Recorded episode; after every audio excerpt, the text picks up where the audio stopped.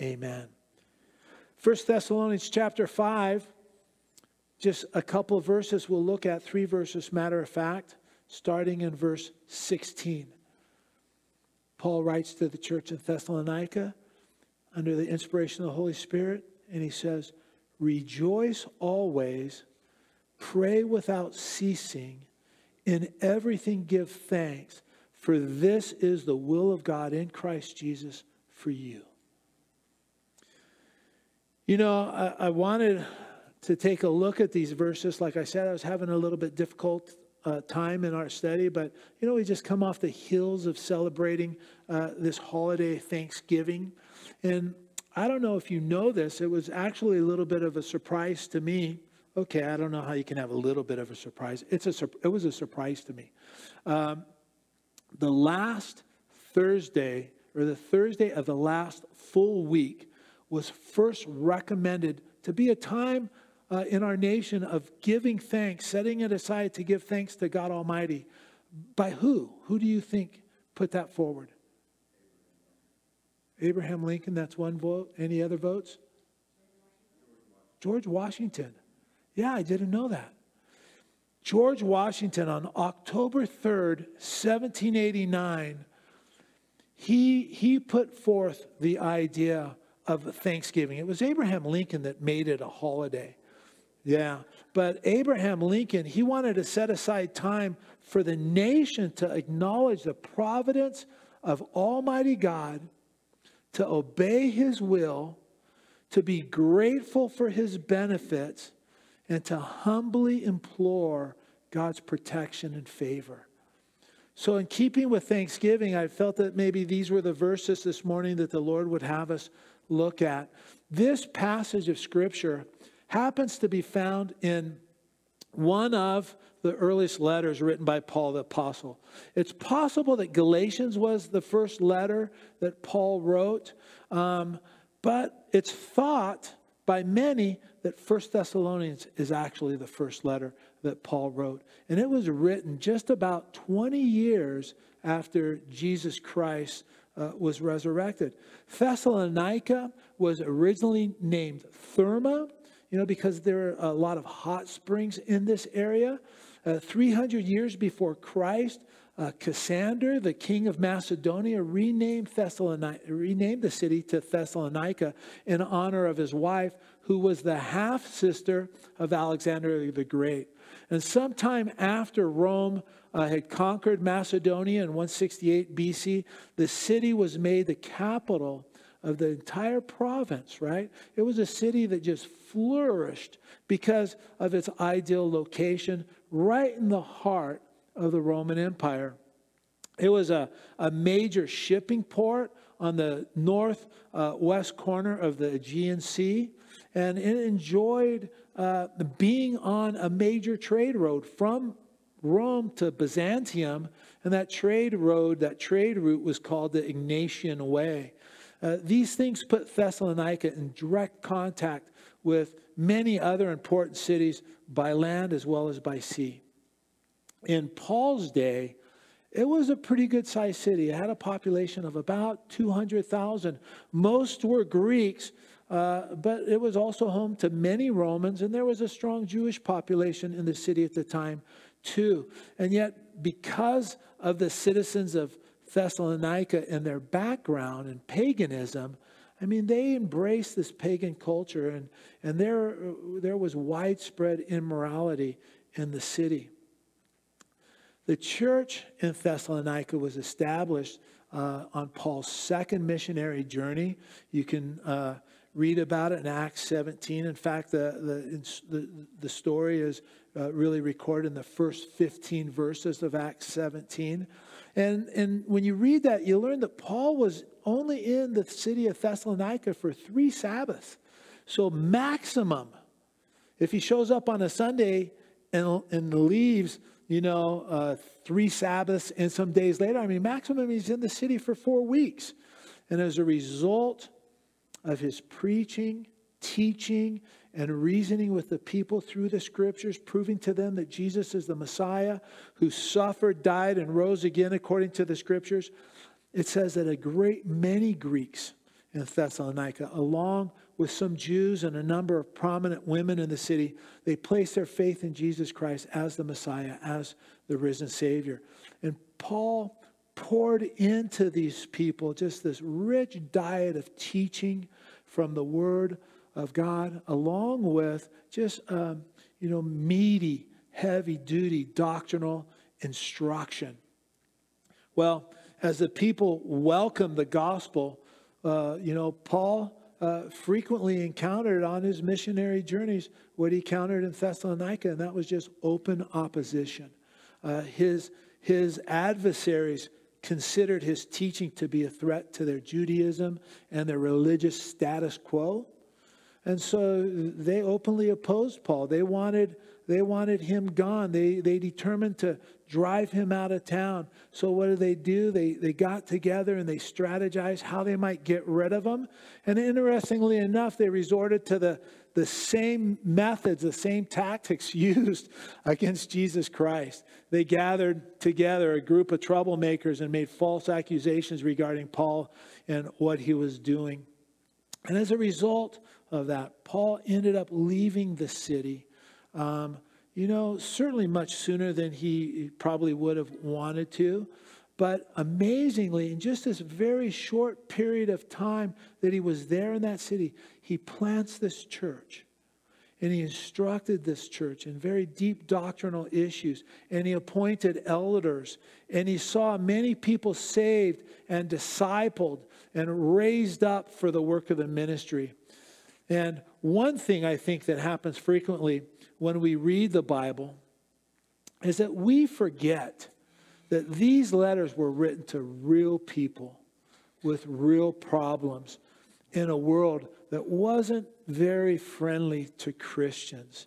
And surprisingly, I mean, things haven't changed much in 2,000 years.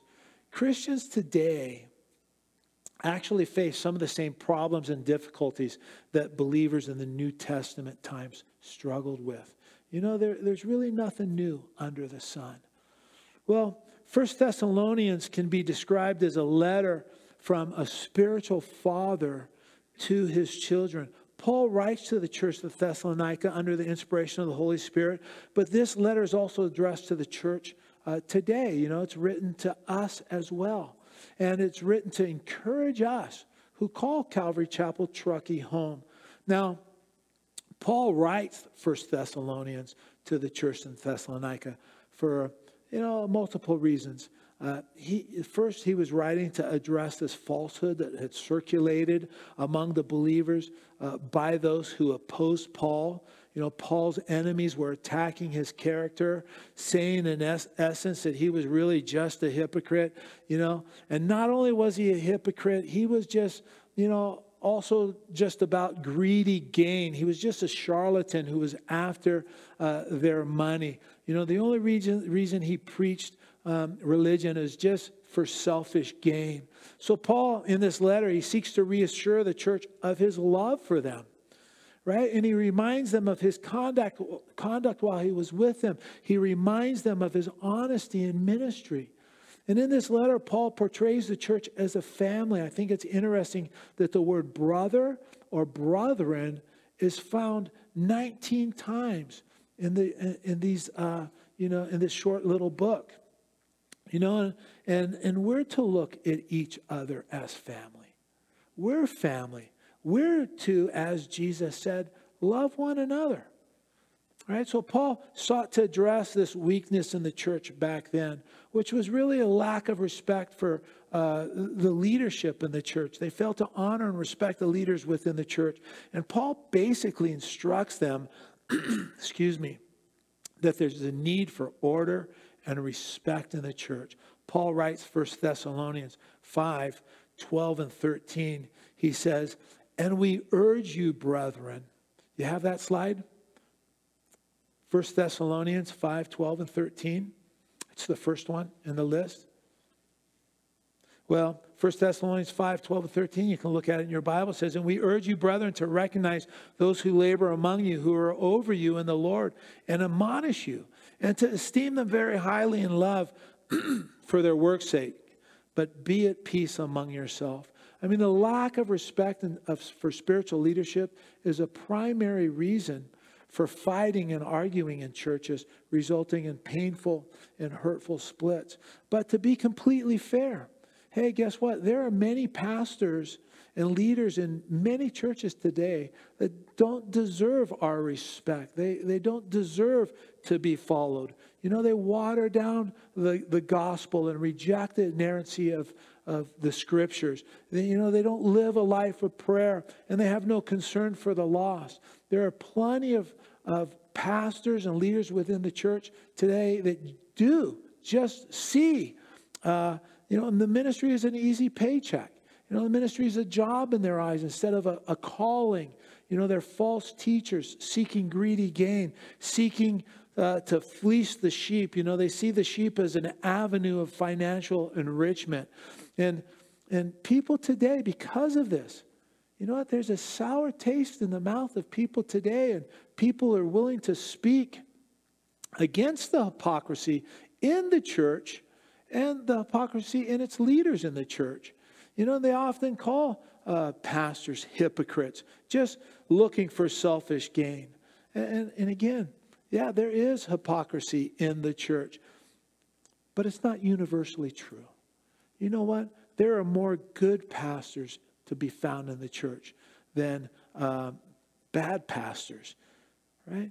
But when these things are bantered around, whether true or false, what happens is it casts this cloud you know, of discouragement, doubt, and depression upon the faithful. And the temptation is to give in and to give up. Pastors are not to demand respect, they're to command respect through their dedication to the Word of God, their dedication to the church, and a life that's marked with selfless service. We need more pastors in the church that are, that are living their lives like that today. And we're to honor and support those who are, are serving faithfully. Another reason Paul writes this letter was to reaffirm and ground the believers in the doctrines of faith which he had previously given to them. There was some confusion in the church, particularly uh, the prophecies that touched on the return of Christ. You know, I mean, is the coming of, the Christ, of Christ near? Is the church going to go through the tribulation before Jesus' return? Are there any other things that need to happen before Jesus can come for his church? I mean, these are the kind of questions that were running through the church of Thessalonica then. And, you know, just like today, there's a lot of confusion regarding Bible prophecy in the end times. And because of this confusion, pre- people are frequently, uh, you know, uh, I think that they kind of default to this position of, you know, it just doesn't matter that much. So what they do is they throw out uh, eschatology and they just begin to live their life one day at a time, ignoring the signs of the times, the times that we're in with, with little to no regard for eternity. So, in regards to biblical prophecy and the return of Jesus Christ, Paul writes to the church, both then and today, seeking to correct this confusion in the church. These are the things that we find in this letter, First Thessalonians. The blessing to be found, though, in this little book is the message of the rapture of the church right? Jesus is coming for his bride to take her away so that she will be, so that we will be where he always is, right? In fact, if you look closely, each chapter in this book uh, ends with a reference to the coming of Jesus Christ, right? Paul saw this doctrine of Jesus' soon return as so important to the church. It wasn't something that, you know, we just talk about, we, you know, we discuss it back and forth, and that's as far as we go with it. It was something to encourage us, right? So that we would live a life with an eye to the future right? With an expectation that Jesus could come at any time. We're to live our lives in a way that count for eternity. And again, Paul writes this letter to us to encourage us today, you know, that the day of Christ is so much closer, so much closer in these 2,000 years since Paul wrote this letter, right? we're to live with the view of the soon return of Jesus Christ for his church shining through every aspect of our lives, right? We must all live in light of his return, right? And the hope and the, uh, of the rapture is to have a purifying influence on the church, you know, on our lives, leading us to sanctification. And sanctification just means that we're to be set apart for the specific purposes of God. You know, the very purposes that He has ordained for us to walk in.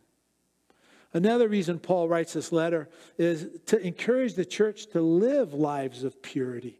Paul writes to them to stress the need for a personal and practical holiness in their lives. Uh, in the midst of a pagan culture like Thessalonica, I mean, it was just rampant sexual sin you know, and, and um, you know, it was full of conduct that was unbecoming uh, believers, right? And, and uh, you know, it was, it was embraced and it was promoted, right?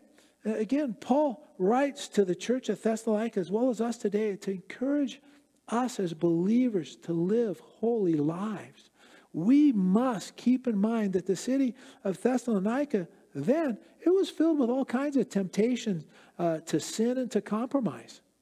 Right? Sexual sin was widespread and not even remotely condemned by the majority of the population, just like it is in our culture today. Paganism was just the norm in the Gentile world in uh, Paul's day. And today we're seeing this resurgence of paganism in our culture, right? Uh, witchcraft, uh, worship of nature, um, you know, sexual immorality. I mean, it's every place in our culture today. And people think nothing of it. It's just normal. Right? Paul writes to the church of Thessalonica to emphasize the need to live a life of, of purity. And we need to emphasize this in our lives also. Right? It's not easy to live a life of purity today. I mean, the promotion of, of sexual sin is every place. I mean, immorality, infidelity is just glamorized, you know, in almost every place, if not every place, almost every movie and uh, television program. Lying and cheating and murder and greed and adultery. I mean, that's the core theme of our entertainment industry. And, and, and you know what? Today, homosexuality is presented as a natural and healthy expression of sexuality. And believe it or not, uh, the, the fact is this kids today are encouraged to experiment with same sex relationships. Uh, if you don't, then they're viewed as the ones that are abnormal or uh, strange. You know, people will look at uh, kids trying to live a life of purity today and say, hey, everybody's doing it. What's wrong with you? You know, and as followers of Jesus Christ, we need a personal, practical, and uncompromising holiness in our lives. Now, another reason Paul writes to the church of Thessalonica, the, the church began to experience some pretty severe persecution. It tends to breed the temptation, persecution does. It breeds the temptation just to give into the discouragement, just to, you know, throw your hands up, to quit, to compromise, you know. So Paul writes to encourage those who are hanging in there in the face of the hardships, not to give in to the discouragement, to persevere, to stand fast, to maintain a strong witness for Jesus Christ, just as the church in Thessalonica was facing persecution. You know, we're seeing a rise in persecution directed towards believers today. Speaking out about abortion, or uh, homosexuality or any other type of sexual sin, I mean, it's quickly becoming viewed as hate speech in our culture. You know, speaking the truth in love, speaking the truth in love, taking an unwavering stand for God nowadays is often perceived as offensive. And people today no, are no longer afraid of spreading rumors and false accusations about believers within the church. And again, it's extremely vital for us to understand that Paul writes this letter under the inspiration of the Holy Spirit to the church of Thessalonica, but the Holy Spirit has intended this letter to be addressed to us, to the faithful church in 2022, to, to Calvary Chapel Truckee, right? To encourage uh, the church as a whole to stand firm in the faith, right? And to maintain a strong witness for Jesus Christ. Now, that's the background for First Thessalonians. That's the background. And I think the background of the book, even as uh, even on the cursory level that I've just laid it out, I think for some people in the church today, uh, it could maybe still be too much, right? I think a lot of people, they just want to know what God's will is for them. And honestly, I frequently just fall in that camp. You know, Lord, just tell me what you want from me so I can focus on it and so that I can be about your will. And it's here at the very end of this little letter, First Thessalonians. Paul closes with a few exhortations, and it spells out the will of God for us very simply, very succinctly for each of us as believers.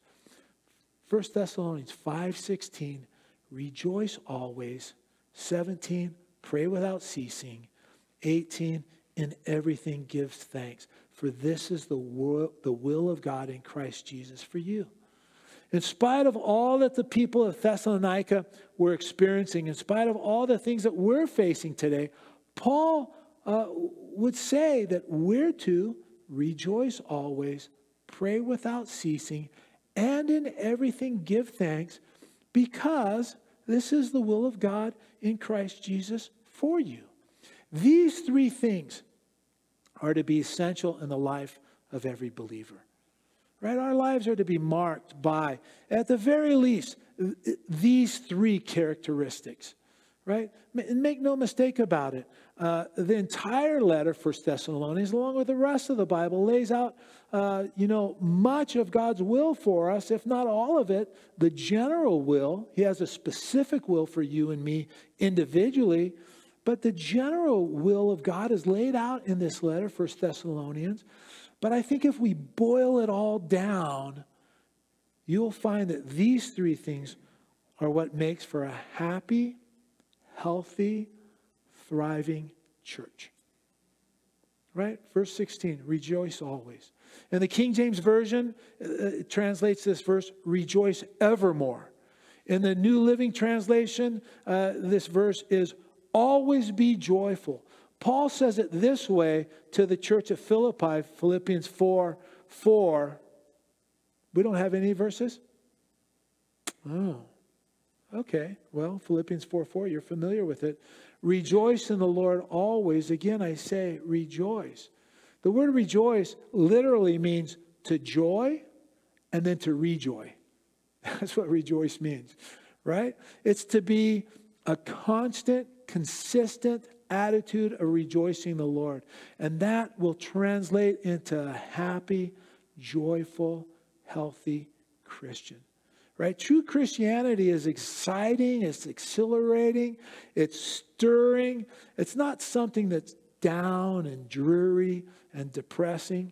I mean, sometimes you see people in the church, it looks like they've just been baptized in lemon juice. I mean, they got this scowl on their face and they're all dour and frowning and negative. They just look unhappy. And to see them, to listen to them, I mean, it's painful. It's like watching a kid get underwear for Christmas.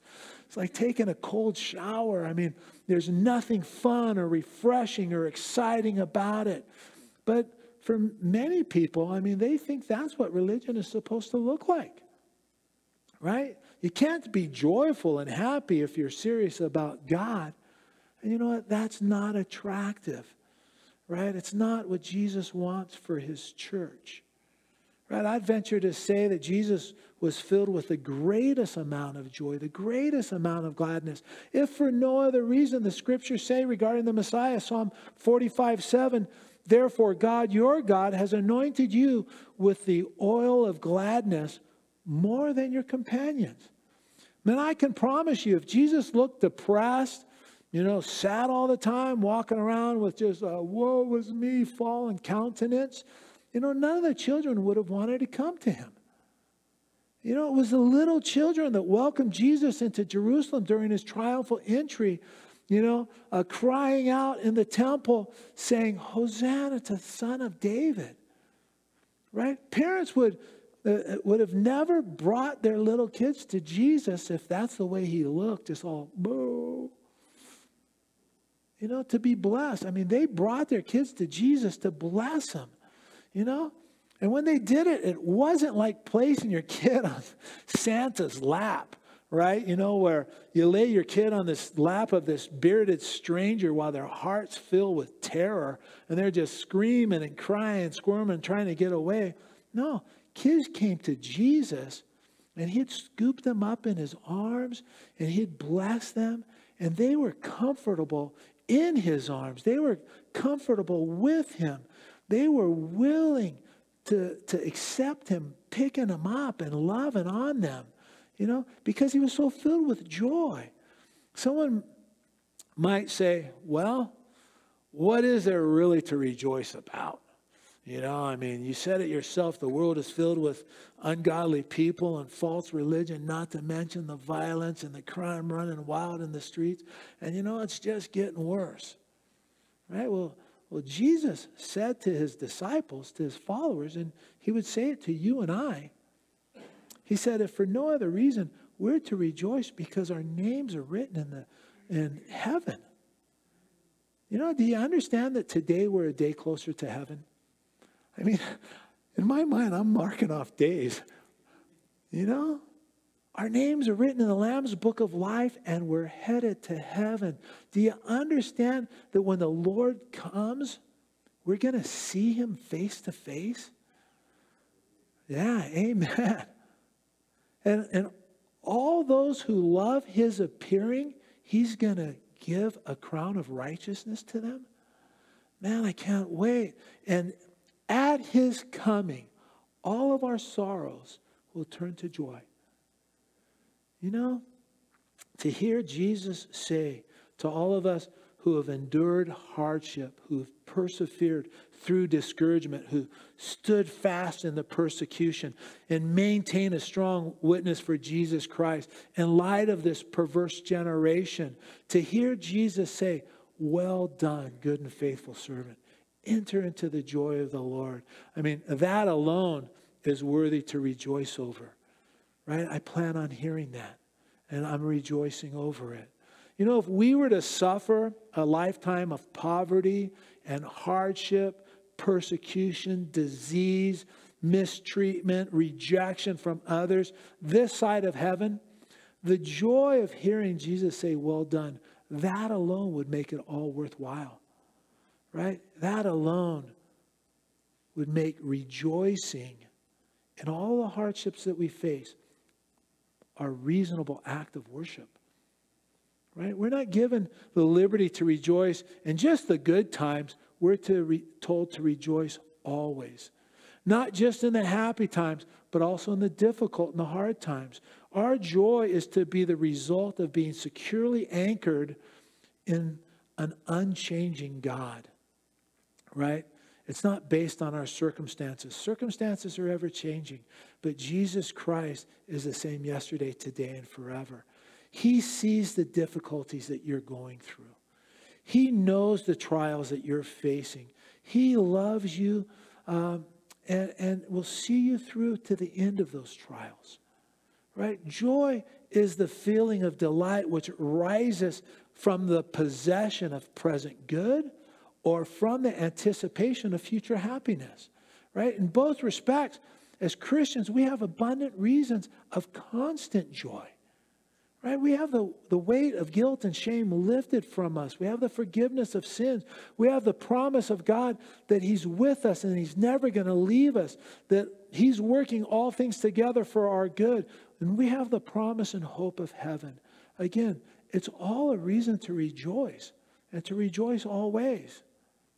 But honestly, joy, I don't think is something that we can drum up in our lives, right? I don't think it's something that we can manufacture in our lives. I, th- I think uh, that we'll experience joy in our lives, though, to the same degree that we surrender to the Holy Spirit, right? To the same degree that we allow God to reign in our lives, that we allow that free reign in our lives. Because joy is a fruit of the Spirit, right? It's something that God wants to work into our lives, but it comes through faith and surrender to Him. In revealing God's will for each of us individually and as a, uh, as a church, Paul also says that we're to pray without ceasing. We're to be a praying church. We're to be a praying people. And we can never lose sight that prayer is a privilege granted to each one of us, right? But this verse, I think, is often misunderstood and then just summarily dismissed because people, I, I think, I hear it frequently. How is it possible to pray without ceasing? How, how is it possible, possible to be continually on my knees? You know, uh, if I did that, I would get nothing done all day. Well, you know, it's not a command to be constantly praying, but it is a command to be continually maintaining a constant attitude of prayer, right? To be walking and talking with the Lord as we go throughout our days, right? It speaks of maintaining continuous fellowship with the Lord as we walk through our days. God isn't asking, nor is He wanting from us just vain repetition, you know, just a lot of words you know, from us when we pray. True prayer is an attitude of the heart, right? An expression of our heart. When our heart's desire is to commune with our risen Savior, we'll be praying all day long. Praying for others and ourselves uh, as the Spirit leads us to intercede. You know, I have a, I have a list in my Bible. I'd be happy to show it to you if you think it's not true. But I have a list in my Bible everybody in our church. I have a list in my heart, everybody in the church. You know, as I walk throughout my day, you know, I, I pray for us. I pray for you.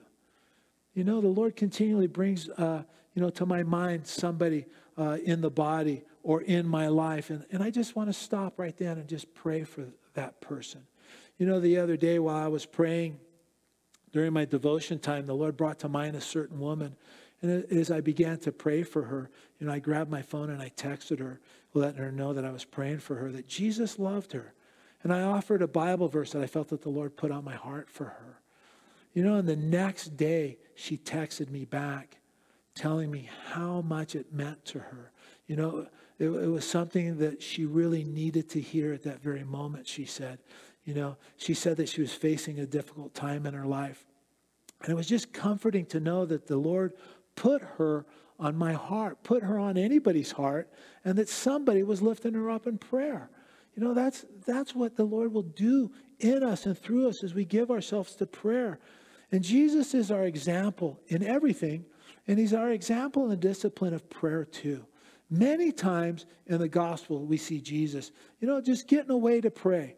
Early in his ministry, in Mark chapter 1, verse 35, we read, Now in the morning, having risen along while uh, before daylight, he went out and departed to a solitary place, and there he prayed.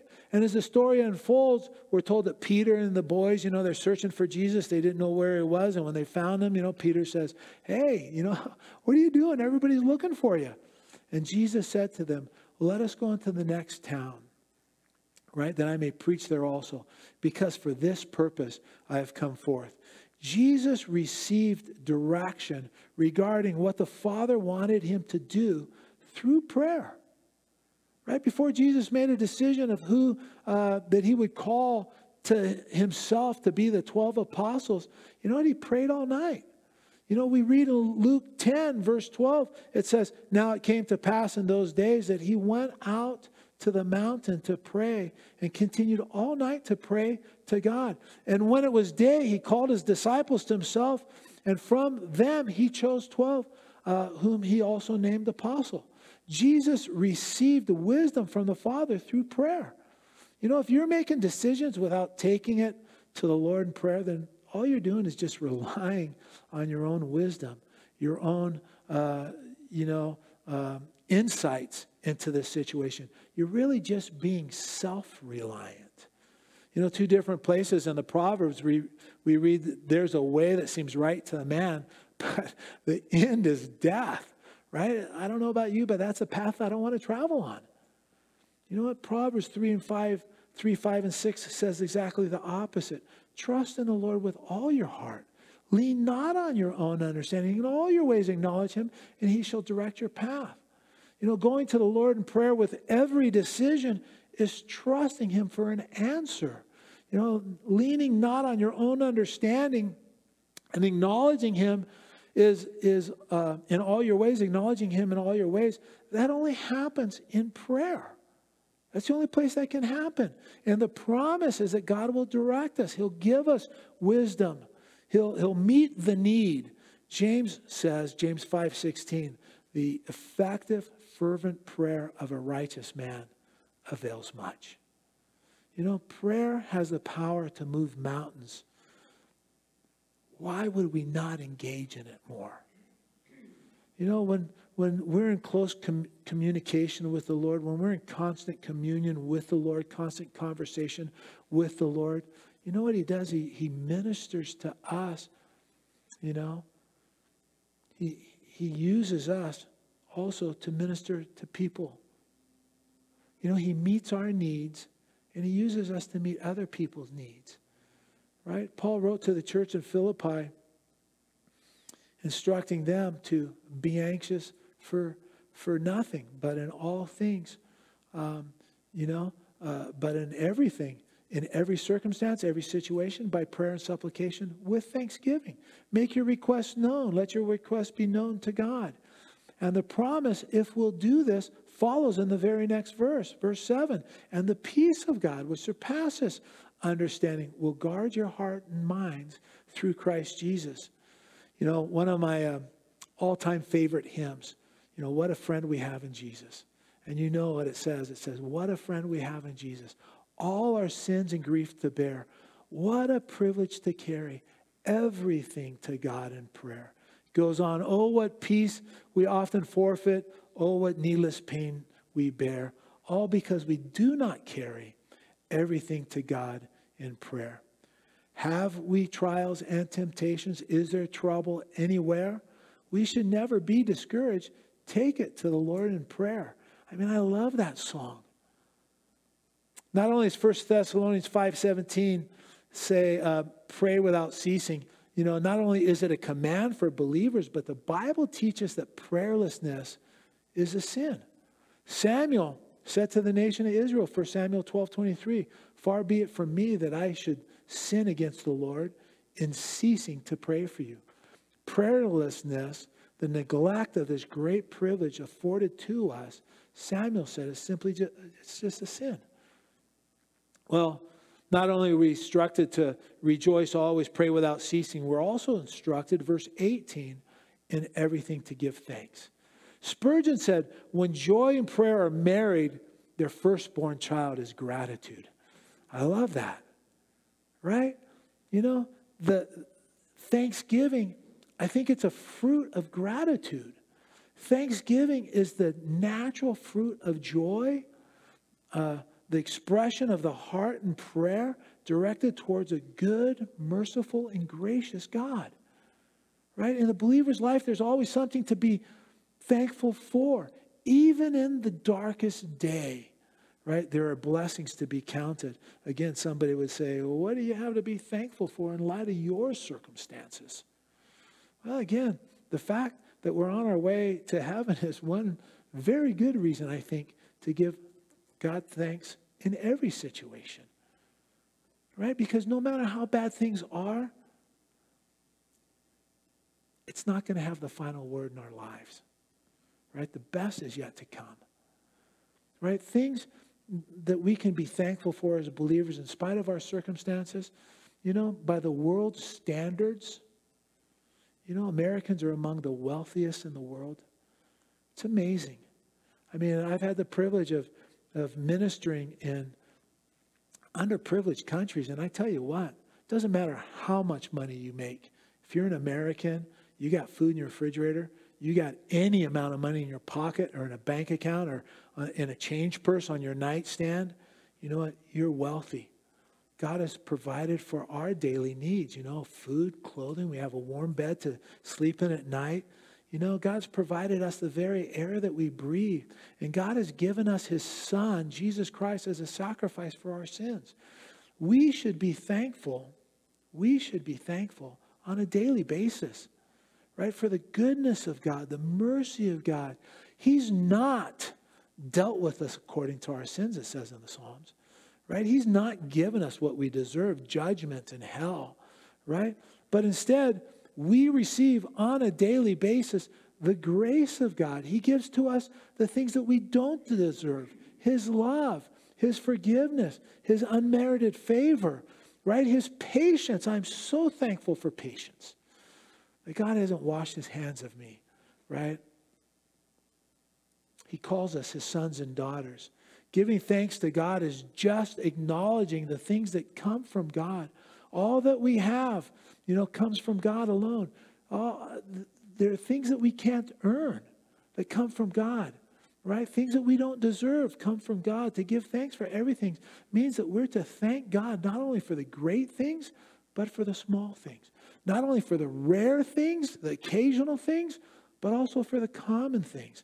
Not only for the present things, but also for the past mercies that we've enjoyed and our future hope of heaven that we're headed towards right? And the more we fix our eyes on heaven, the greater thanks, the greater amount of thanks are going to flow from our hearts. Now, I don't dare to speak for you, but I'm overwhelmed with how good God has been towards me. Words fail, uh, you know, to express, you know, just how wonderful, how amazing, how marvelous, how, how astonishing God has been to me his inexpressible goodness towards me. Not only does he love me, you know, when I was unlovable, which, you know, most of the time is what I am, but he's demonstrated his love for me. While I was yet a sinner, he sent Christ to die for me. While I was still in my sin, you know, he sent Christ to die for me in hopes that I would choose a relationship with him. He gave his life with no guarantees that I would respond. That's how much he loved me. You know, I'm thankful that there's nothing that can ever or will ever separate me from that great love. Right? Nothing, no power on earth, nothing that the devil can throw at me. God's love for me is so great. There's nothing I can do to mess up that relationship and to cause him to stop loving me right? He loves me with an everlasting love, an unchanging love. And what that means is that if he's ever loved me, he will always love me, right? He loved me enough to die for me. He's always going to love me, right? And that and he loves me so much that he can't take his eyes off me, believe it or not. I'm the apple of his eyes right? He loves me so much. He's attentive to me, to the situations that I'm facing. And He's promised to see me through all of them to the end. I'm thankful that His love for me is so great that His plans for me are good plans. They're good plans, plans for a future, for a hope. He's working in me. He's watching over me. There's no place that I can go that's out of his sight or out of his reach. No place so far away that his good plans for me aren't able to work in my situation. Those are the reasons that I love the Lord and I'm thankful and rejoicing in Him. But those are reasons that are true in your life too. Those are things that are working in your lives, right? And there are some people would say, "Well, Gary, hold on a second, okay? I mean, you shouldn't say these things in, in, in public, right? It'll give people the impression that they can do anything and God will still accept them. The truth is this you can do anything and God will still accept you. Wait a minute, Gary. Pump the brakes here. I mean, you know, what you're saying is that, uh, you know, it's going to lead people into a life of sin, right? I mean, they're going to they're going to live a sinful life thinking that God will still love them. The truth is, doesn't matter what you do. Doesn't matter what you do. God is still going to love you. But his love for us is the motivation not to sin. Right? Being set free is to live, you know, with a desire to live for God in such a way to say no to sin, to live in such a way that's pleasing to Him. You know, His unconditional love motivates me to live a life that's pleasing to Him, to say no to sin. Right? And I make it my aim to live for Him in such a way that pleases Him. You know, I'm thankful that my life is in His hands and there's no weapon formed against me that's going to prosper, that He'll allow to prosper. I'm thankful because God has lavished His grace upon all of us, all of those that love Him. And, you know, we don't deserve His love, we don't deserve His grace. But that's what grace is all about, isn't it? It's great, you know, receiving that which I don't deserve. Psalm 68 19 says this Blessed be the Lord. And this is this is important part, who daily loads us with benefits. The God of our salvation, Selah. You know what? When I read that verse, in my mind, I, I think strange things. But in my mind, I just see a donkey loaded down with so much. One more thing, that donkey is going to collapse under the weight of the load. And that's the way the Lord loads blessings and benefits upon us. I'm that donkey. You know what? I'm that donkey. And very respectfully, may I say, you're that donkey. you're the donkey. And then the psalmist, he says, Selah. Think about that. Take time to meditate on this, right? Without a thankful heart, I'm never going to notice the blessings and benefits that God has bestowed upon me right? If all I do is complain about my circumstances, murmur and grumble about my situation, I'll never be able to see the goodness of God. Complaining and murmuring and grumbling literally blinds us to the goodness of God. Belly aching over my lot in life which, believe me, again, could be a whole lot worse. But just griping and expressing this woe is me kind of attitude will cause me to overlook the riches that I have in Christ Jesus, right? It will cause us to live as paupers instead of living like sons and daughters of the King of Kings, which is what we are right? The ability to give thanks in all things is to understand that in all circumstances, our blessings outnumber and outweigh our troubles, right? If we set our sights on the circumstances, the situations and the troubles that we face, you know what? We will, without a doubt, we will miss out on the innumerable blessings that come our way on a daily bless, uh, daily basis. Giving thanks in all things is only possible through faith and seeing the troubles that God has allowed it to, to enter into our lives as blessings in disguise. Right? Every, everything that the enemy designs or intends for evil in our lives, God has this miraculous ability to turn it around for the good. Right? Praise and thanksgiving directed to our Savior should do away with all complaints. Right? In every circumstance, enjoying sorrow. For everything, prosperity and adversity. In every place, whether we're in the house of God or in a bed of sickness and adversity, thankfulness is called for simply because God is good to us. Right? Thankfulness will also keep us from pride. It keeps us humble because it focuses our attention on what God has done for us. Instead of falling for this lie that what we are is a result of what I've done. You know what? I've worked hard. I've pulled myself up by the bootstraps. I've done it. You can do it too, right? You know, all the things that I've accomplished because of how smart I am and how hardworking I am. You know what? But thankfulness keeps us from embracing this lie that we've arrived and are somehow worthy of praise ourselves. Right? Paul says the reality is this by the grace of God, I am what I am.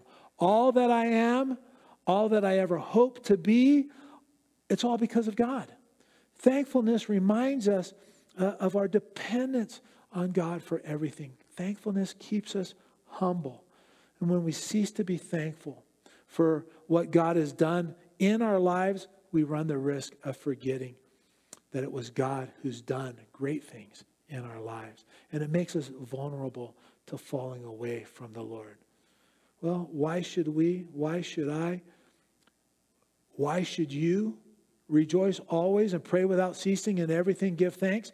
Because Paul says this is the will of God for, for you in Christ Jesus, right? The three exhortations that we see here in 1 Thessalonians 5 16 through 18 are not just good advice. Do you understand that? It's not just good advice, right? It's not something that we can choose to engage in if we're feeling it, you know. This is God's will for each of us. This is God's will for Christians, right? It's not the entirety of God's will for you and I, but it's a very important part of His will for us. God's will for those who are in Christ Jesus is to rejoice, is to pray, and is to give thanks, right? And God will never will something that is beyond our ability to accomplish in Him, right? Telling, telling us this is His will for us is saying that He's given us the ability to do this in the power of the Holy Spirit, to be joyful or full of joy, to pray without ceasing or praying always in every situation, and to uh, be thankful always, you know, in every circumstance. It's something that we can do. It's what God desires for us. It's what He desires uh, us to be engaged in because He knows that this is the best thing for us. Right? We have so much to be thankful for. So at the end of this Thanksgiving week, you know, what are you thankful for? You know, Thanksgiving is a time, uh, you know, you guys know we were missionaries for such a very long in, in foreign countries. And, uh, you know, I, ask, I tell people, hey, you know what? We're celebrating Thanksgiving this Thursday. What about you guys? You guys celebrate? I'm joking. But I'd say, what about you guys? You guys celebrate Thanksgiving? No. Like, oh, you you're not thankful? You have nothing to be thankful for? We have so much to be thankful for, and it's worth meditating on. What are you thankful for? There's actually so much to be thankful for that we'll spend eternity expressing our thanks and praise to God. Do you understand that? We sang about it. Eternity. So much to be thankful for. Eternity isn't long enough to worship the God that has been so good to us, so gracious towards us, so kind and so loving um, of us. You know, it's not enough time to express the thanksgiving and the joy that we receive from following the Lord, each of us, uh, in our lives, right? Rejoicing always, living a life of constant communion with the Father, and giving God thanks in every situation. This is the will of God in Christ Jesus for us all. Let's pray. Lord, I do thank you so much for your revealed will to us, Lord. It's not something that we have to guess at. It's not something that we have to, you know, uh, throw a dart at and hope we hit the bullseye. Lord, just spell it out for us. Lord, and there are so many reasons to rejoice, so many reasons to be thankful, and so many reasons to pray. And to just ask, Lord, for wisdom, vision, direction, and to be used by you for your glory in this world. We give you praise, Jesus, in your name. Amen.